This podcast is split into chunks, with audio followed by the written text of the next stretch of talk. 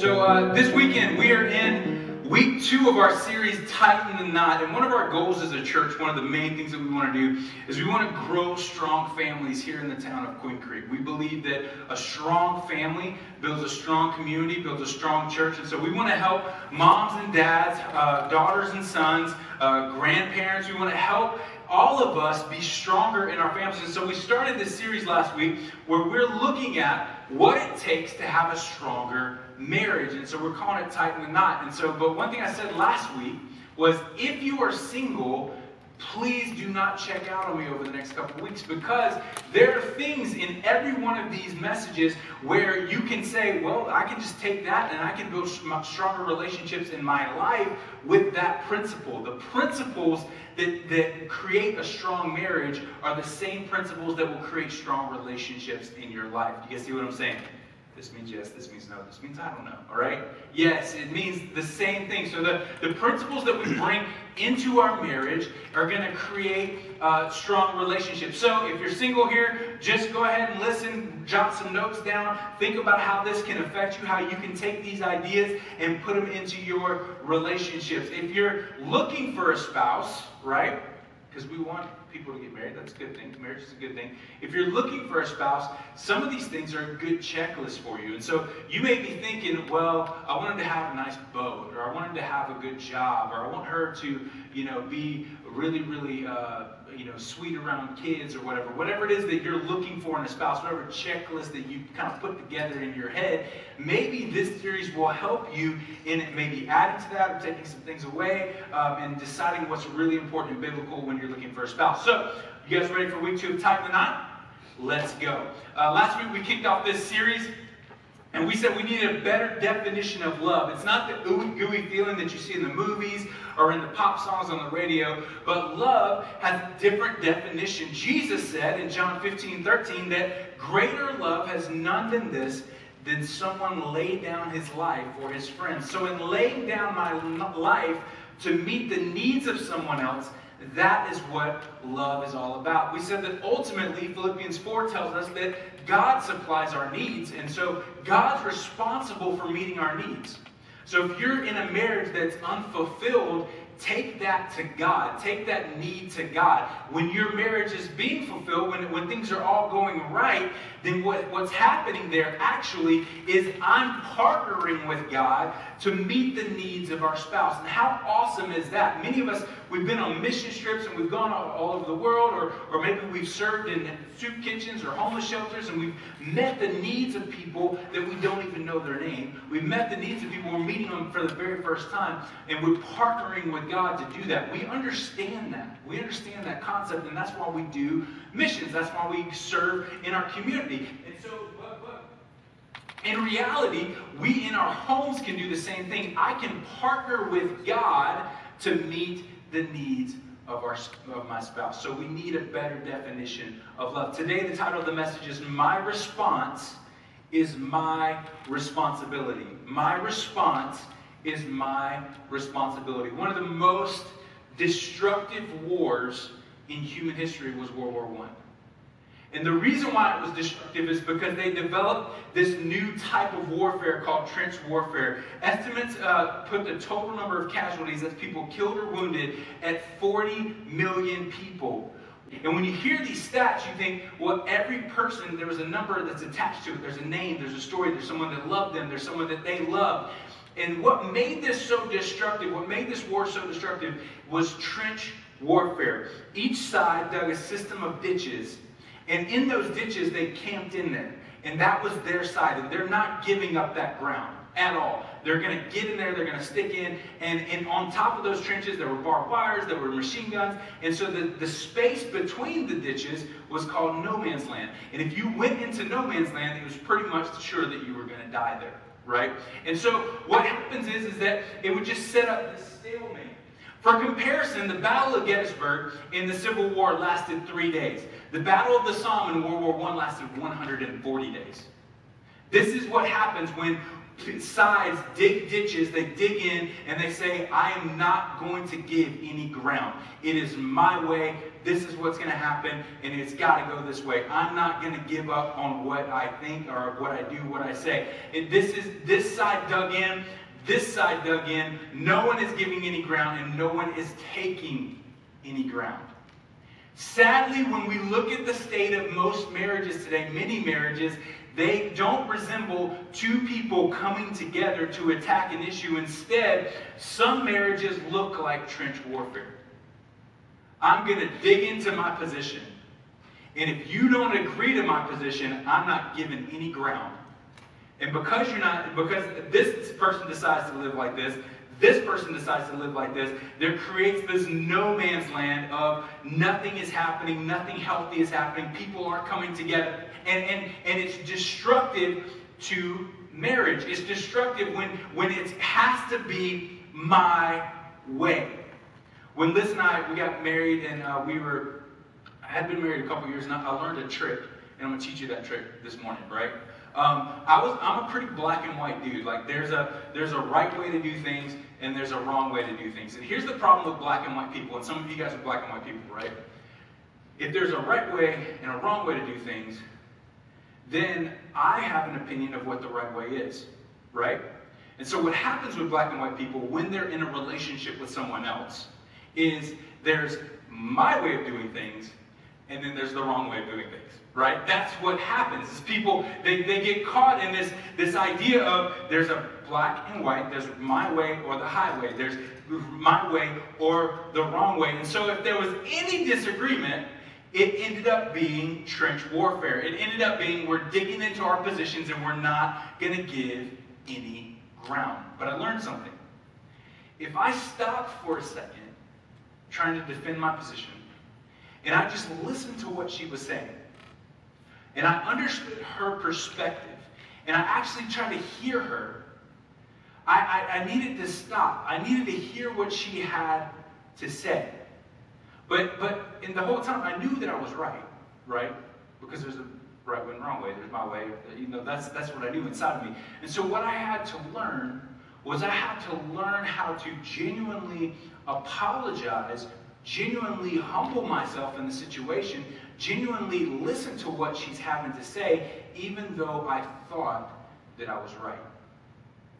And so many of us, we, we, when we're approaching relationships, the idea is that, that I have to be right. How is it even possible that I can humble myself and apologize and still be right? The way that you do this is you prioritize the need for her or for, your, for him, for your spouse, over the need to be right. You can still have a point of view.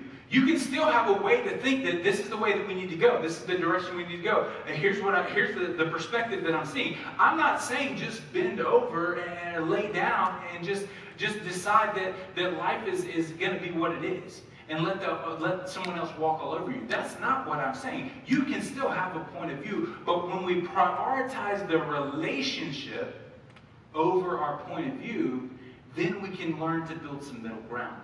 We take away the trench warfare of it. And so, so I had to learn how to apologize, how to humble myself, how to, to, to listen to her, even when I thought I was right. Winning an argument is no longer winning for my point of view. Instead, it became about us coming together and getting on the same side to attack the issue. The health of your marriage requires that you be unified. You got to get and stay on the same team. No marriage will ever be successful if it's set up like trench warfare. We have to be unified. So the question is, what is unity? What is unity? If we need to be unified, then we have, we have to know what unity is. So is unity agreement? Is it just simply agreeing with someone else? No, it's not. It can't be.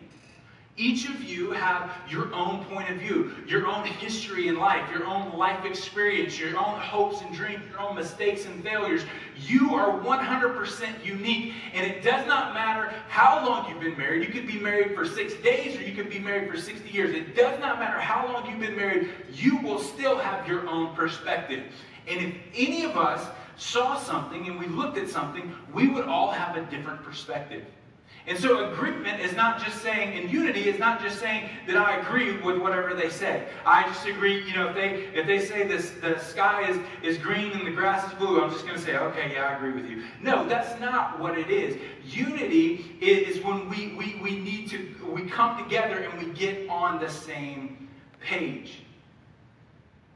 In the most destructive marriages, agreement plays out like this one of the spouses is more of a bully, who's the more aggressive one, and they just overrun the more passive one into submission.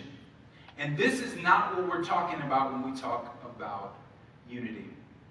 This week I had to get an, an eye exam, and I, I didn't have glasses until I was 32 years old, guys. 32 years old, right? How is that possible? I have a, well, without getting weird, I have a astigmatism and just made it happen later in my adult life, right? And so I, I had to get glasses, and I remember going to the doctor the very first time to get the glasses. We were, uh, well, before that, I was at home watching DirecTV, right? They have the little channel menu of all the stuff that's coming up, and I was just flipping through, and I told Liz, I was like, Liz, uh, we need to get a new TV. She goes, no, we don't. And I said, no, we, we need to get a new TV. Look how blurry that TV is. And she goes, Jeff, that TV's not blurry. Go get your eyes checked, right? And so I went to go get my eyes checked. First time seeing the doctor to get my eyes checked, and she, the doctor did my exam, and, uh, she, and I told her, I was like, I've never had glasses before. Is my first time doing it, and I'm coming in, just talking to her and stuff. And she stops mid-sentence. She goes, "Did you drive yourself here?" And I said, "Yes." And she goes, "Okay, um, get home. Don't do that again." right? I was blind, right? And so, anyway, I had to go get another eye exam this week. And um, there's all this expensive equipment in the room. There's all these screens and computers and, and just different things, lenses that they pull over your face, and all this crazy stuff that's happening in the room, right?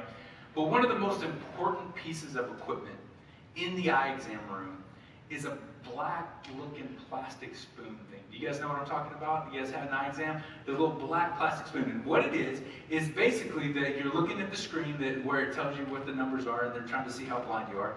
And what you'll do is you'll hold your hand or you'll hold your spoon over one eye and you'll read it with this eye. And then she'll say, okay, okay, we've got it, we've got it dialed in, now switch. So then you hold it over this eye and you see what this says, right? And it's different. My prescription's not the same. This eye's different than this eye. Most people are like that, right? Most people, your eyes are different. They work together for you to have a clear vision for life. Not the same, but they work together. And as I was praying and getting ready for this message, I thought about how marriage is really like that. Marriage is really like that. So you're not, I'm not expecting my wife to have the same point of view, the same view of the world that I am. That's not the type of agreement that we're going to have. And some, some of you guys, you may think, man, we, we disagree on things. We must be in trouble. You disagree on things because you're human. It's what you do in that disagreement that, caught, that, that either determines the health of your relationship or the, the destructiveness of your relationship. And so, what I learned when I was doing my eye exam is I, I, have, I have my right side of that I see clearly that I, when I covered it up with the little black thing, covered this up, now I'm, I'm getting everything dialed in on this side. Then she's like, switch. Well, when immediately when she switched, I couldn't see anything out of this side because it's different. I couldn't see anything. But, but as, as she dialed this in, now when I pulled the, the thing away and now I'm looking at the board from both eyes, now I see everything clearly.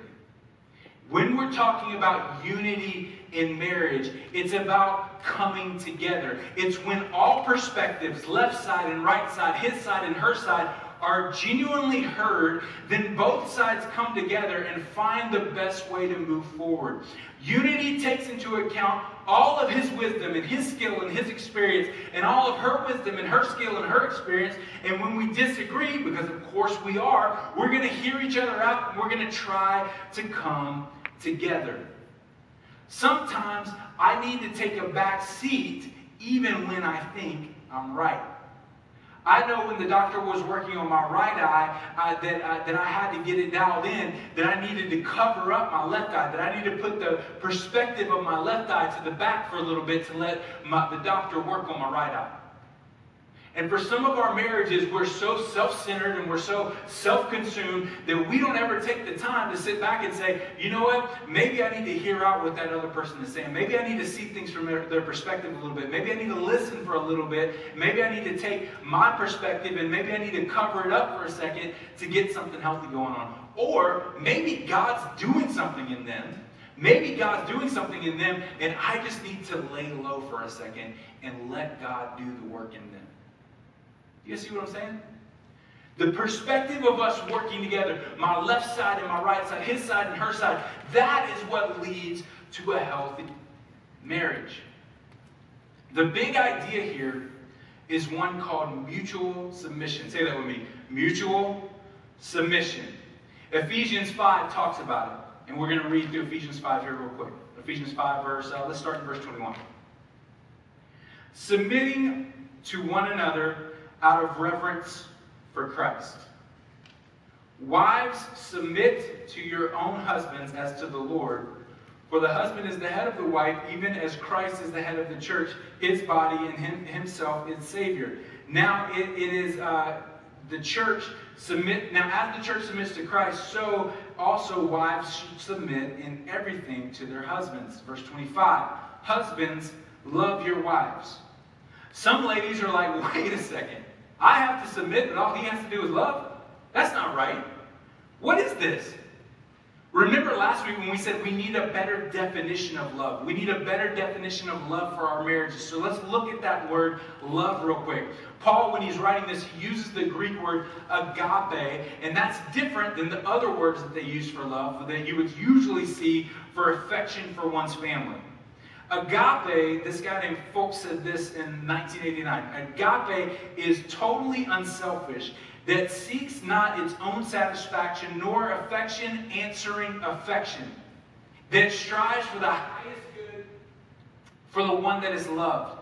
This love has a standard and a model, uh, the model that is the love of Christ for his church. It means not only a practical concern for welfare of the other, but a continual readiness to, wait a second, subordinate one's own pleasure and advantage for the benefit of the other. It implies patience and kindness, humility and courtesy, trust and support. This love means that one is eager to understand what the needs and interests are of the other and will do everything in his power to supply those needs and further those interests. So, ladies, now, are you okay when it says husbands love your wives?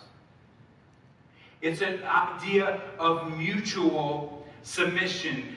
She's submitting to him. He's laying his life down. He's submitting his needs, his wants, his desires for the betterment of her. It, husbands, love your wives. Uh, Ephesians 5 25. As Christ loved the church and gave himself up for her, that he might sanctify her, having cleansed her by the washing of water with the word, that he might present the church to himself in splendor without spot or wrinkle or any such thing, that she might be holy and without blemish. In the same way, husbands should love their wives as their own bodies. He who loves his wife loves himself. Men, how beautiful she appears to you has a lot to do with how you treat her. If you want a beautiful wife, sacrificially love her. Paul tells wives to submit and honor their husband. He tells husbands to sacrificially lay down their lives for their wives. In both cases, we see submission. Therefore, the strength of a marriage is in the capacity that we have for submission to each other. The strength of our marriage comes from the capacity that we have to submit to each other. If you want to be prideful and arrogant and combative and demand your own way and be spoiled and be lazy and be selfish, you cannot have a strong marriage. Notice none of these things have anything to do with the posture or the attitude of your spouse. Well, if she just listened to me or if he wasn't so stubborn. No, it's about your posture and your attitude and what you're bringing in to the marriage. So, what's more important to you? That you win the argument or that you're winning in your marriage. We've got to stop the trench warfare. You've got to notice when it's happening in your home. You've got to notice when it's happening in, in, in your life. When a situation arises in life, your response is your contribution to that situation. Think about it. When a situation arises, when a bill comes up that you didn't know about, right? You didn't know about it. You didn't make a contribution to that, right? So what happens is, is now we have this issue that's here, it's sitting here, and we got to deal with it, right? My response is now my contribution to whatever that issue is. And so I can either throw, uh, we got this flame, we have this bonfire sitting in the middle of our house of an issue that we're having to deal with. I can either throw water on that by my response, or I can throw gas on that. It's my choice. It's my choice. And so we have to decide that I want to win at marriage. I don't want need to win an argument. I don't need to blame the other person. I don't need to come out making it where it's not my fault. I, it doesn't matter who whose fault it is. Doesn't matter whose responsibility it is at that point. It doesn't matter. What matters is is that we come together for the betterment of the marriage. That's what matters. Am I throwing gas on the situation or am I throwing water? To win at marriage, we have to submit. Therefore, my response in every situation is my responsibility. You're still going to argue. You're still, you're still going to disagree. You're still going to have your own points of view. You're, you're two different eyes looking at things differently in the same household right? You're still going to have different things.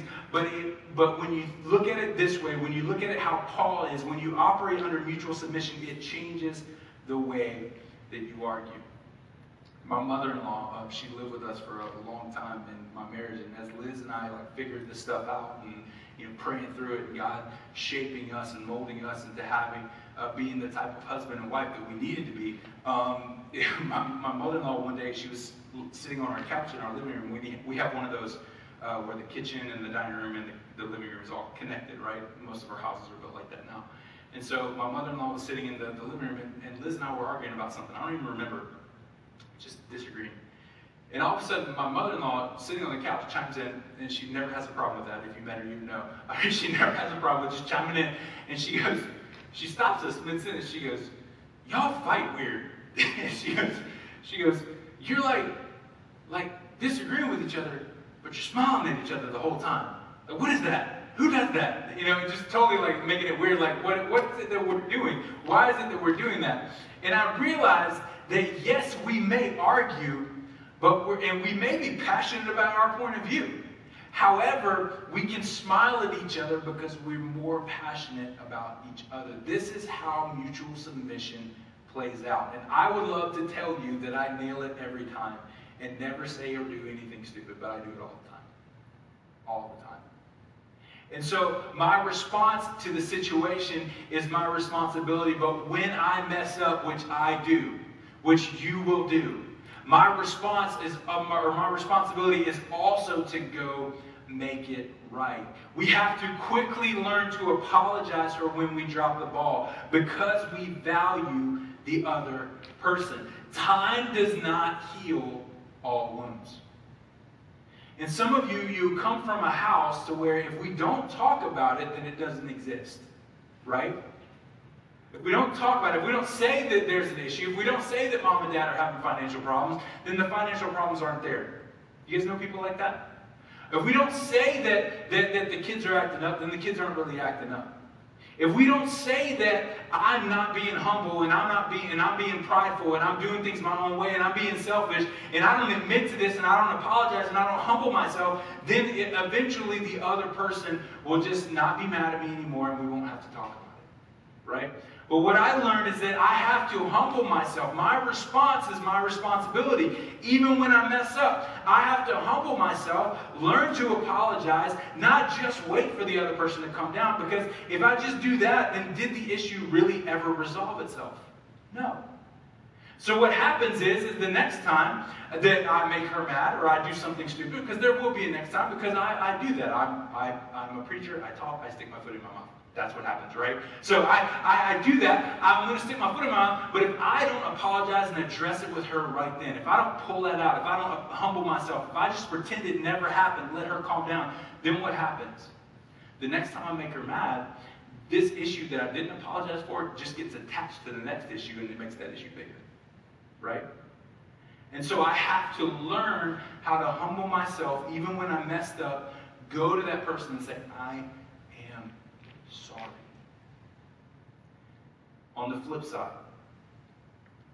if I always carry wrong, if I always carry whatever it is that that person did to me, and I never take it to Jesus, and I never uh, say, Jesus, I'm going to forgive them, even if they don't apologize, even if they don't, do, even if they don't admit that they're wrong, even if they don't do that, I, am just going to carry this hurt. That's like uh, the, carrying unforgiveness. You guys have probably heard this. Is like drinking poison and, and expecting the other person to die. That's what it is, right? And so even if the other person doesn't apologize, even if my spouse does wrong and they don't apologize, I have to take responsibility because I want to bring health into the relationship. And so now I've got to learn how to forgive regardless, right? So I'm serving the needs of my spouse by learning how to forgive. I'm serving the needs of my spouse by learning how to apologize. We're coming together, left eye, right eye, left side, right side, his side, her side. We're coming together for the health of the marriage. My response is my responsibility. Taking responsibility in your marriage comes in three forms, and we'll wrap up with this. Number one, my attitude. I take responsibility for my attitude. Am I putting their needs above mine? Am I putting their needs above mine? Most of the time, when you're putting your own needs up in front of their needs, when it's your way or the highway, when you've dug a trench, right? That's going to show up in your attitude. Take responsibility for your attitude. Number two, my approach. My approach. And taking responsibility for marriage, three forms. Number two, my approach. Am I considering their point of view? Do I understand that what the, the, way that they see the world, the way that they the, the way that they uh, approach life, their gifts and their talents and everything that God has put into them and the, the vision that God has given them for their life and the way that the way that God all the things that God has brought them through is actually a gift to me to make my life more enriched, to make my life better, to make me more well rounded. If it was just my view, I'm only ever going to be as good as me right? If I take into account what they're saying, then now it's not just as good as me, it's as good, as good as us, right?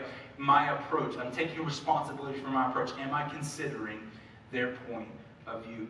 Finally, am I taking responsibility for my actions? How do I need to be better? How do I need When is the last time you asked the people that are closest to you in your life, your spouse, your friends, the people that, that you love the most, the people that are closest to you, how can I be better at this relationship? And then didn't interrupt them. Let them talk. When's the last time you did that? Most people can't. It's so hard. But I, but, but I know that's not what. Uh, no. How can I be better? And then just let it talk. Hear it. Hear it.